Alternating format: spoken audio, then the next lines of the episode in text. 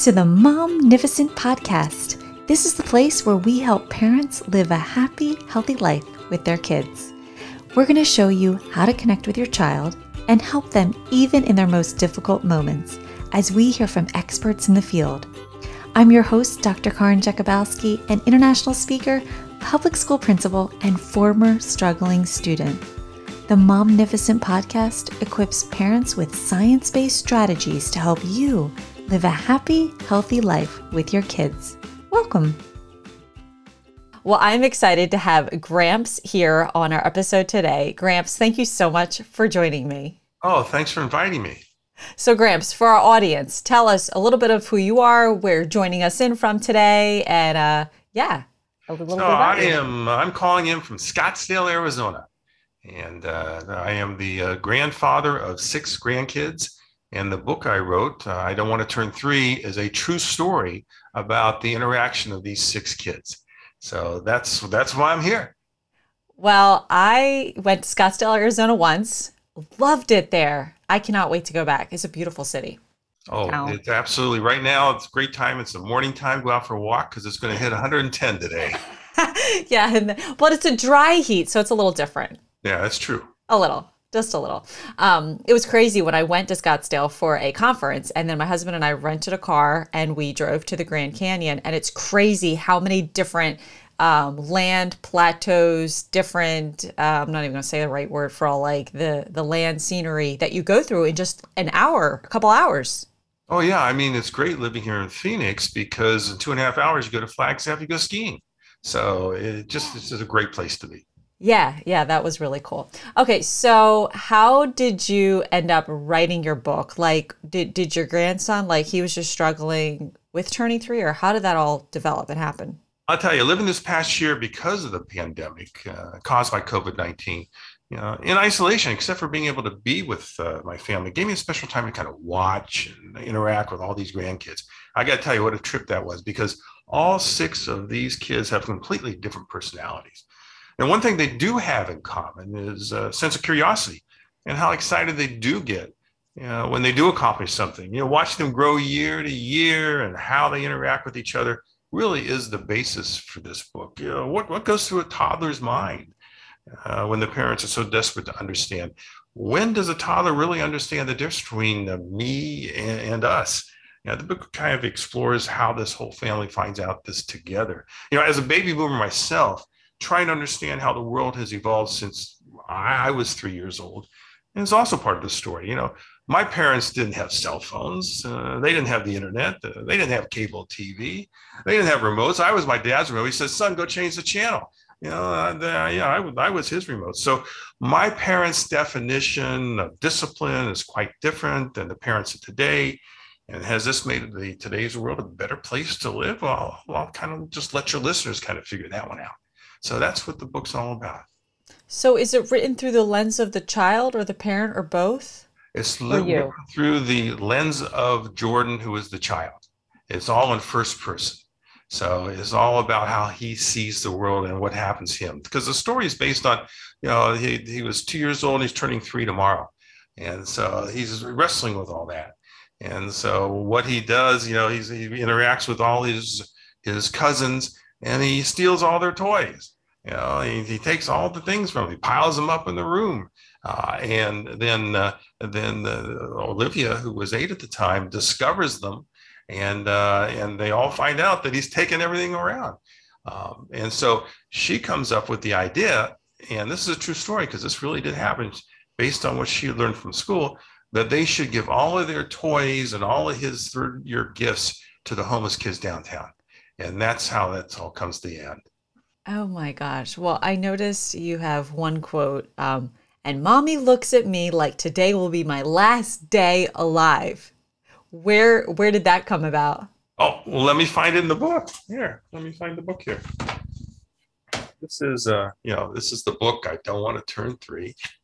Yeah, so it happens, and you know, all the all the pictures in the book are based on true stories. Like this is a picture that I had taken of uh, Jackson and Levi in the bathtub, and I went to the uh, artist, and she made it into a cartoon. So, all right, that's a great quote. I'll read it to you. This is when Olivia finds finds the toys. Then all of a sudden, Olivia screams, What are my dancing shoes doing in Jordan's room? The entire family runs to my private bedroom. And Jackson yells, My dinosaurs. And Levi shrieks, My sea creatures. And Baker bawls, Truck. And Grace cries, My dolls.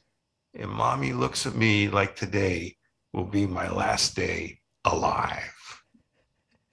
And how many times um, I just love that you're getting it through the eyes of a little little kid. Like um, so i'm an elementary public school principal and years ago we had a student who stole things and our immediate reaction was like oh my gosh they're suspended. And um, i just stopped because in doing these podcasts i've listened to so many different um, authors speakers writers and and over time a, one, one phrase stuck out to me that one of my podcast guests said that was behind every behavior there's a story.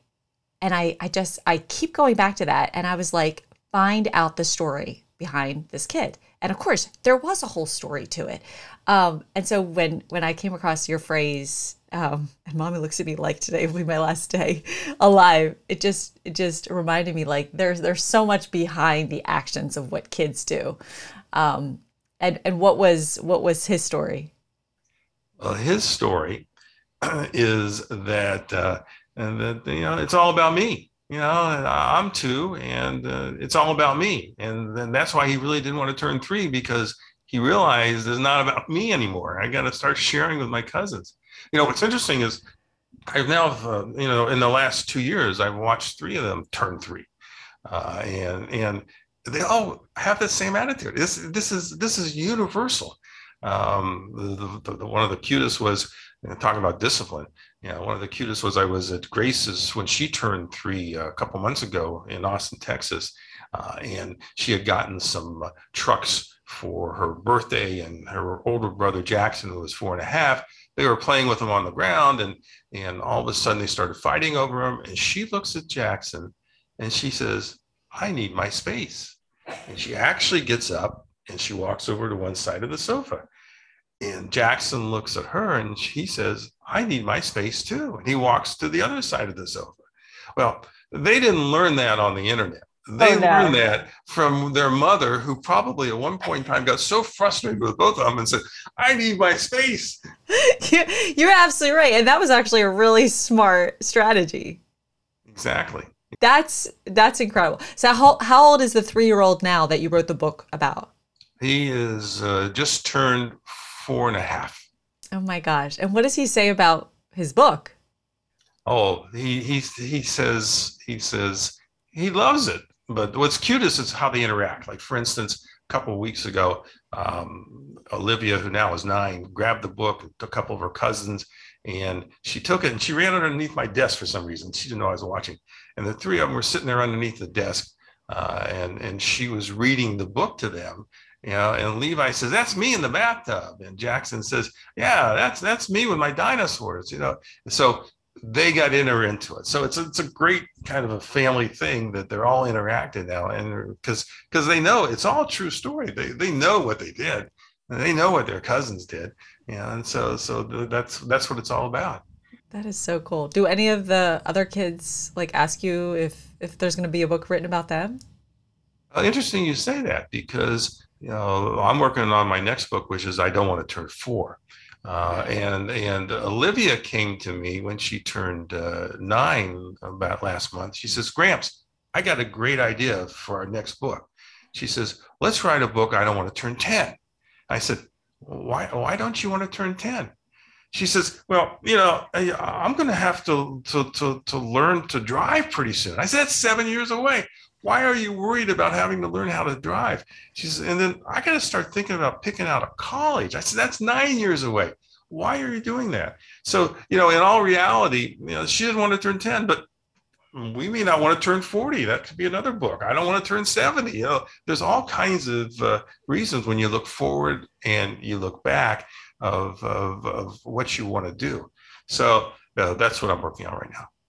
So how to, but but you're doing the book of how to turn four. I don't want to turn four. Yes. And which which uh, grandchild is that now? That's going to be that one is going to be based on Jackson. Oh my gosh. That is so wild. Well, so here's a funny thing that I, um, when I was an assistant principal, I had to deal with all the behavior kids and the issues with behaviors.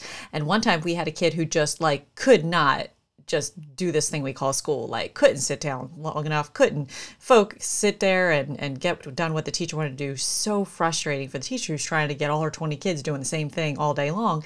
And, um, and so often he was in my office and just in trouble again and again and again. So one day I brought him in, and for his consequence, he had probably detention or something. And I pulled out sheets of paper and I was like, let's draw pictures of what we should be doing in, in first grade. And and so he would draw a picture and tell me like I should raise my hand, I should sit still. If I can't sit still, I'll ask the teacher for a break. And I ended up going into Shutterfly, taking pictures of the pages and just creating our own book. So he has a copy and I have a copy. And after that year, he never had as much difficulty in school. But it was it was amazing to take something so difficult for him and make something so good out of it. And it just happened to be a book. Yeah, what's interesting is how discipline has changed over the generations. I, I grew up in the 50s and the 60s. Now, my parents were part of the greatest generation. This is the generation that went through the depression. This is the generation that fought World War II and you know made freedom available for everyone.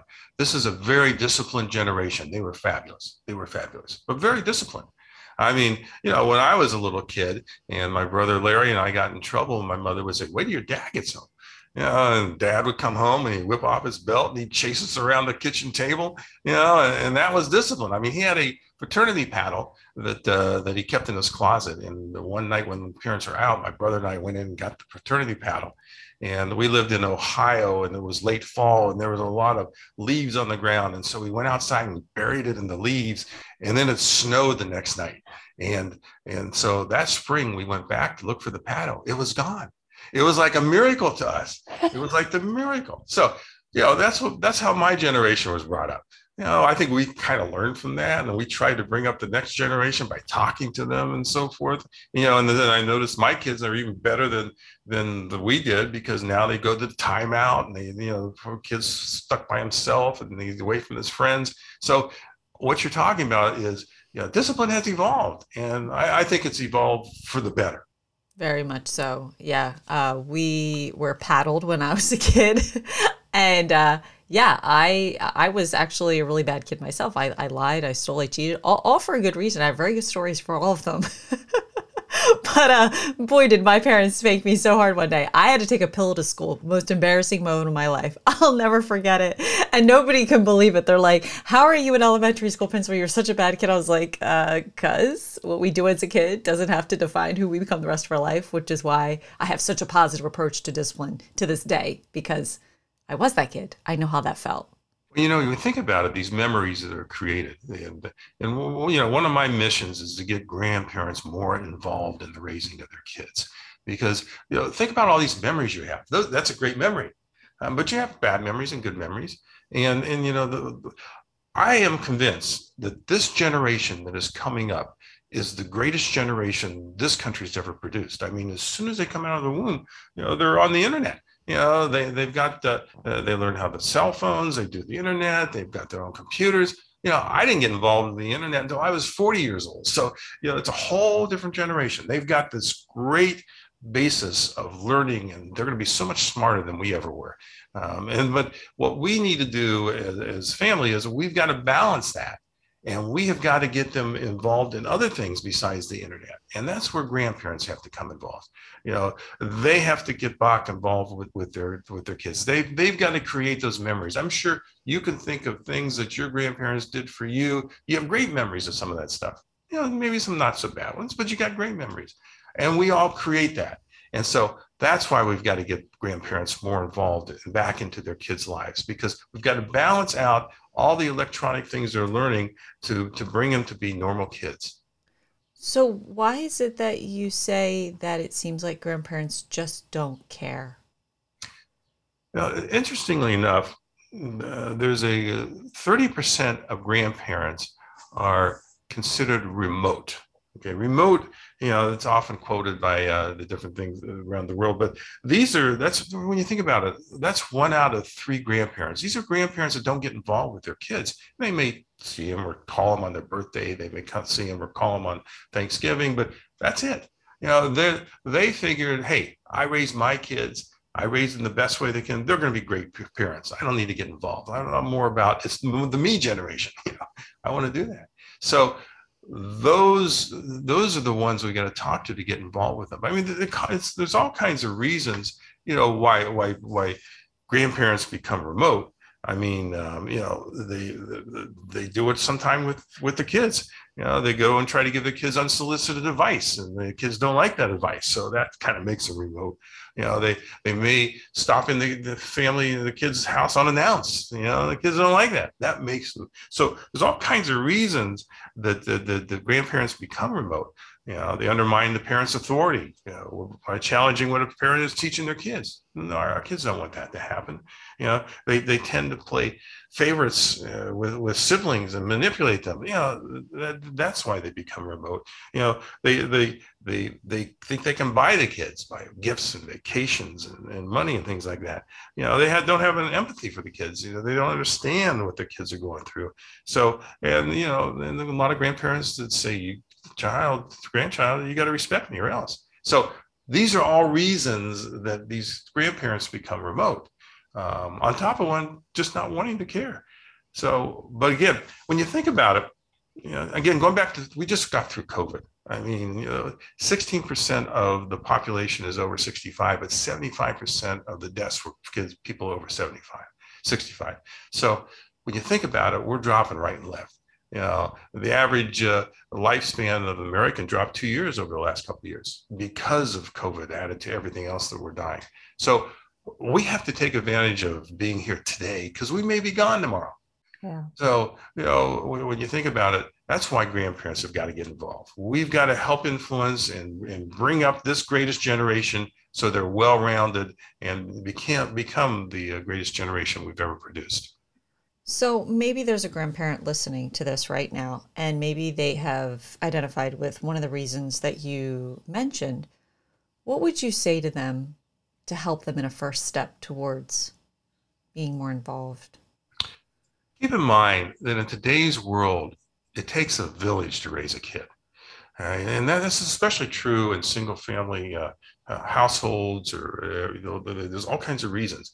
So to raise a child, it takes the mom and the dad, it takes the uncles, and it takes the cousins. Obviously, it takes the teachers and the schools, uh, but it also takes the grandparents. You know, what happens when you're a grandparent, you know, you do get smarter as you get older. And the reason you get smarter is because you make more mistakes and you learn from them. So, uh, decade after decade, you're making more mistakes, but you're getting smarter. And you've got to be able to share that wisdom with the younger generations of what you have learned to, to save them some grief, possibly. Um, so, so keep in mind that any of these grandparents that say, I don't get involved, you're part of the village. Uh, these kids need you. You know, they're learning so much electronically. They need to learn everything else, you know, that's involved with, uh, with, with life and get involved. And what would you say? I, I hear parents say, quite often my child is and i'll put this in my own words addicted to their technology. They're addicted to the device the games the i, I can't get them interested in anything else. And and they have no motivation when it comes to other things. Um what what what would you what do you say? What are your thoughts on that? Don't ever lose sight that you as a parent are the role model. So if your child sees you on your phone all the time that's how they're going to act you are the one that creates you know the image of what life is about so you've got to disconnect so that you can teach your kids to disconnect now the best way to do that uh, and this is for parents and, and for grandparents is you got to get your kids involved in reading books and reading to them in books. I mean, there's all kinds of benefits to, to reading a book. You know, I'm going to look at it from a grandparent standpoint. So I've got my grandchild, two, three, four years old, Yeah, we let them pick out the book because it's important for them to be important. Everybody's got 20 books or so around their house. You know, there's 100 great books. Yeah, I want them to buy my book, but you know, there's other books out there to read too. And uh, and so you know, you got the child. He comes, sits on your lap. They pull the book together. You know, the first thing that happens is it creates a bonding experience. You know, it's a nice way just to spend 20 minutes together. You're reading a book. They're sitting on your lap. You get a chance to really to, to, to just be together. Another reason why we need to be reading books to our children at a very early age is it supports listening skills. Now, you and I both know as adults that listening skills are the best skills we have. You know, obviously in your school environment, you've got to listen before you can react. You know, if you're in sales, you got to listen before you can sell. There's, I mean, listening is just such an important skill. And if you can develop that early on by reading books and having them, you know, uh, to, to the, the, the, requires them to listen, then that's a great way to, to, to, to break the, uh, the, the mold. Another reason we should be reading books to kids is it helps with the cognitive and language development. There's plenty of words in these books these kids don't understand, so you have a chance to explain them. There's plenty of words I don't understand. I got to look up, but uh, you know, the, there's there's that gives you that opportunity as you're sitting there for those 20 minutes to, to explore all the cognitive and language development. And, and another reason is is attention span. You know, two, three, four, they bounce off the wall all day. You know, get them in your lap for 20 minutes you give them a chance to concentrate, self discipline. And these are skills that they can use as they grow and get into adulthood. Absolutely. And the skills we see kids need and are lacking more and more of, actually. So we can help that by doing that one simple step of just reading to your child. It, there's so much happening in those moments together. Well, Oh, the other sad thing that's been caused by this pandemic is the kids are reading less. You know, the United Nations Education, Science, Cultural Organization, UNESCO, they say 584 million children worldwide are experiencing reading difficulties now. Know, that compares to 460 million before the pandemic. Now, that's a rise of 20% more kids today than two years ago are having reading difficulties. That wipes out two decades of educational gains. You know, the Stanford Graduate School of Education released a study reporting that second and third graders' reading fluency is now 30% behind what would be expected in a typical year. And so you know, they need the reading fluency now so that they can read on their own as they get later. as they get Later that's another reason we all have to get involved. You know, yeah. the, this pandemic has caused a loss of reading, and we just got to force the issue. Right, because our future's at stake. Because now we have to make up the years that they've lost, which puts everything behind where we actually needed to be doing more anyway to get us ahead on the forefront, creative, you know, developing new inventions, etc. So, how many kids do you have? I've got four kids and six grandkids. And and you live in Arizona, so where do they live? Well, I, they live in. Uh, I've got two of them living here in Scottsdale, Arizona. I've got two in Austin, Texas, and two in Orlando, Florida. Now, the key is how do you keep in touch with that? You know, you know when, when I, I you know I, when I grew up, uh, my uncle lived up the street, my grandmother lived two blocks away, and so that was our village. It was there.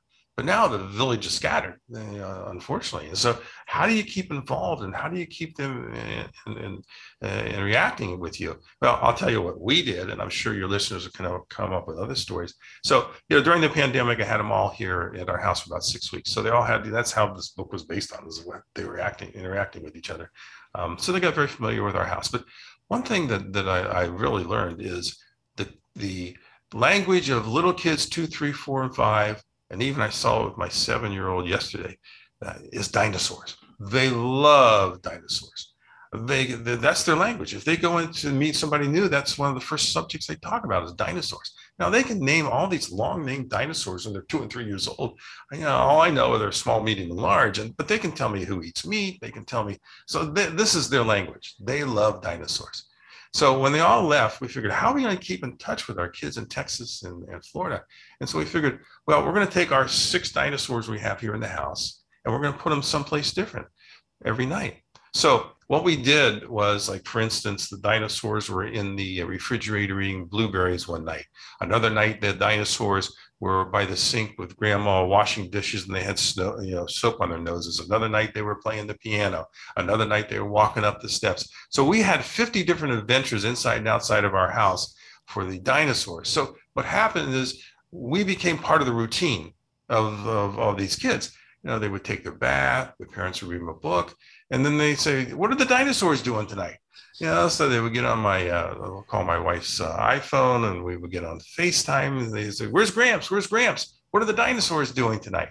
So that gave us a chance to stay in touch and be with these kids. And I'm sure your listeners can come up with other stories too. But it's important because little kids aren't going to call you, you know, you know, out of sight, out of mind. So you've got to make an effort to be part of their lives. Yeah, and find what interests them and how can you use that because it could be different than what we think would be interesting to them. I love that story. That's the best idea. That is uh, that is so cute. You could turn that into a book one day. Find the dinosaur. That's such a fun activity. All right, Gramps. So I I love I love everything that you just shared, and I think it's it, it will really help um, even one listener listening out there um, today. And what what's one thing you can leave us with today? You know, at what age do we begin to take responsibility for our actions? Is it is it three years old? Is it 13 years old? Is it 23 years old? You know, I've got plenty of contemporaries at 63 that still don't take responsibility for their actions. So how can we get our kids to start taking responsibility for their actions? You know, that's that's very important. Yeah. And I mean, just being a principal where I am and and and you know, kids are the general population of the kids do well and the whole system works for them you know, so it's not like I get to have these individual conversations with each kid, you know, but when I do, and and then usually it's with the ones that have issues, it's like there's so much there's so much in there, and if we just like stop and listen to them, that that's what you did. You just listened to that they love the dinosaurs, and you connected to something. You just listened, and you came out with this book. You just listened. So, um, I love. Where can someone find and follow you to uh, find your books? Oh, you can find my uh, my books on uh, Amazon or Barnes and Noble, about 100 other sites, or come to my site, grampsjeffrey.com. Or if any of your listeners want to continue the conversations, please email me. It's grampsjeffrey at gmail.com. Well, thank you so much, Gramps. I appreciate your time today. Thank you for inviting me. Hey there, it's Karin. I hope that you're enjoying the show. And by the way, if you're a mom who wants to learn how to help your child when they're struggling behaviorally, or facing challenges in school, get started today by getting my free short video course, Three Steps to Happy Healthy Kids, at www.educationalimpactacademy.com forward slash free video. If you're new here or you haven't done this yet, this is definitely the first step to get started in learning how to have a happy, healthy life with your kids. So head on over to www.educationalimpactacademy.com forward slash free video and grab your free gift today. Well, that's all we've got for this episode of the Momnificent podcast. If you enjoyed this episode, I would be honored if you would subscribe and rate if you really liked it. I know wherever you're listening right now, it might not be the best time to leave a comment, but feel free to leave a question, a review, or a comment at any time. And until next time, remember, don't worry, be happy.